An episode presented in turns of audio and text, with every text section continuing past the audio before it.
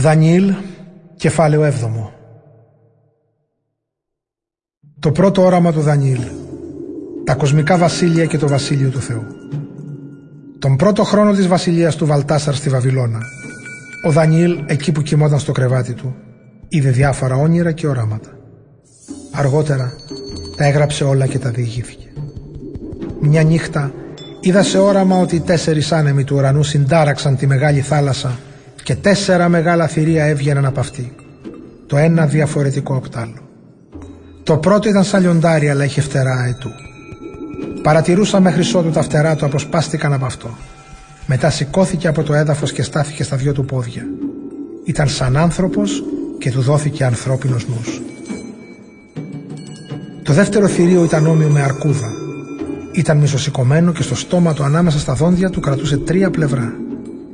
Η διαταγή που πήρε ήταν «Σήκω και φάγε κρέας πολύ». Μετά, εκεί που κοίταζα είδα ένα άλλο θηρίο όμοιο με λεοπάρδαλι. Είχε στη ράχη του τέσσερα φτερά πουλιού και τέσσερα κεφάλια και του δόθηκε εξουσία κυριαρχίας. Το νυχτερινό μου όραμα όμως συνεχίστηκε. Είδα ένα τέταρτο θηρίο φοβερό και τρομερό και πάρα πολύ δυνατό με μεγάλα σιδερένια δόντια. Έτρωγε και σύντριβε και ό,τι απόμενε το καταπατούσε με τα πόδια του. Αυτό το θηρίο ήταν διαφορετικό από όλα τα προηγούμενα και είχε στο κεφάλι του δέκα κέρατα. Εκεί που παρατηρούσα τα κέρατα ξεφύτρωσε ανάμεσα σε αυτά ένα άλλο, πολύ μικρό κέρατο το οποίο έκανε να ξεριζωθούν τρία από τα προηγούμενα κέρατα. Το μικρό αυτό κέρατο είχε ανθρώπινα μάτια και στόμα που λαλούσε λόγια αλαζονικά. Συνέχισα να παρατηρώ μέχρι ότου τοποθετήθηκαν θρόνοι και κάθισε ο προαιώνιος. Το ένδυμά του ήταν λευκό σαν το χιόνι και η κόμη του κεφαλιού του σαν καθαρό μαλλί. Ο θρόνος του ήταν από φλόγες φωτιάς και είχε πύρινους τροχούς. Από μπροστά του ξεπηδούσε και κυλούσε ένα ποτάμι φωτιάς. Εκατομμύρια και δισεκατομμύρια όντα στέκονταν μπροστά του έτοιμα να τον υπηρετήσουν. Στήθηκε λοιπόν το δικαστήριο και ανοίχτηκαν τα βιβλία. Καθώς παρατηρούσα, είδα ότι το τέταρτο θηρίο, εξαιτίας των αλαζονικών λόγων που λαλούσε το κέρατο, σκοτώθηκε και το πτώμα του καταστράφηκε και ρίχτηκε στη φωτιά. Η εξουσία αφαιρέθηκε από τα άλλα θηρία αλλά τους επιτράπηκε να ζήσουν για ένα ορισμένο χρονικό διάστημα. Τα οράματά μου συνεχίζονταν στη διάρκεια της νύχτας. Μέσα στα σύννεφα του ουρανού είδα να έρχεται κάποιος που έμοιαζε με άνθρωπο.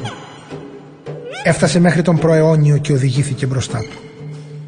Σε αυτόν δόθηκαν εξουσία και δόξα και βασίλεια, ώστε όλοι οι λαοί κάθε εθνικότητας και γλώσσας να τον υπηρετούν.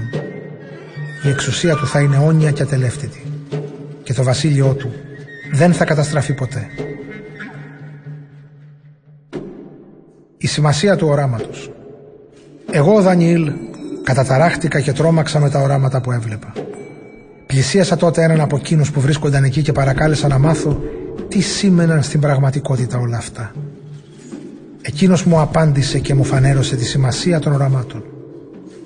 Αυτά τα τέσσερα μεγάλα θηρία μου είπε είναι τέσσερις βασιλιάδες που θα εμφανιστούν στη γη. Αλλά στο τέλος τη βασιλεία θα την παραλάβει ο Άγιος Λαός του ύψης του Θεού και θα τη διατηρήσει για πάντα σε όλους τους αιώνες. Μετά θέλησα να μάθω τι σήμαινε το τέταρτο θηρίο που ήταν διαφορετικό από τα άλλα, αφάνταστα τρομερό. Τα δόντια του ήταν σιδερένια και τα νύχια του χάλκινα. Έτρωγε, σύντριβε και ό,τι απόμενε το καταπατούσε με τα πόδια του. Κυρίως ενδιαφερόμουν να μάθω για τα δέκα κέρατα που ήταν στο κεφάλι του και για το άλλο κέρατο που ξεφύτρωσε και έκανε να ξεριζωθούν τρία από τα προηγούμενα.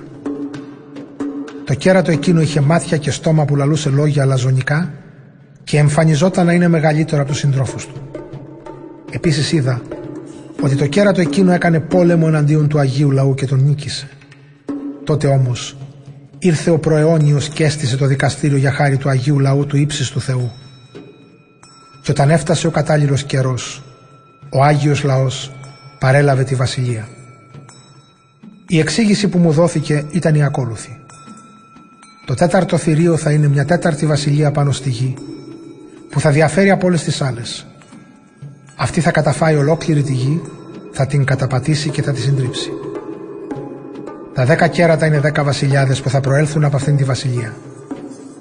Μετά θα παρουσιαστεί ένας άλλος βασιλιάς που θα διαφέρει από τους προηγούμενους και θα καταβάλει τρεις από αυτούς. Θα ξεστομίσει λόγια εναντίον του ύψης του Θεού και θα καταδιώξει τον Άγιο Λαό του. Θα προσπαθήσει να αλλάξει τις γιορτές και τους νόμους και ο λαός του Θεού θα παραδοθεί στην εξουσία του για τριάμιση χρόνια. Μετά θα στηθεί το ουράνιο δικαστήριο. Η εξουσία του θα αφαιρεθεί από αυτόν και ο ίδιος θα αφανιστεί και θα καταστραφεί για πάντα. Η βασιλεία, η εξουσία και η μεγαλοπρέπεια όλων των βασιλείων της γης θα αποδοθούν στον Άγιο Λαό του ύψης του Θεού. Η βασιλεία αυτού του λαού θα είναι αιώνια και όλοι οι άρχοντες θα τον υπηρετούν και θα τον υπακούουν. Εδώ τελειώνει το όραμα. Εμένα το Δανιήλ, πολύ μετάραξαν οι σκέψεις μου και έγινα κατάχλωμος. Συγκράτησα όμως στο μυαλό μου όλα όσα είδα.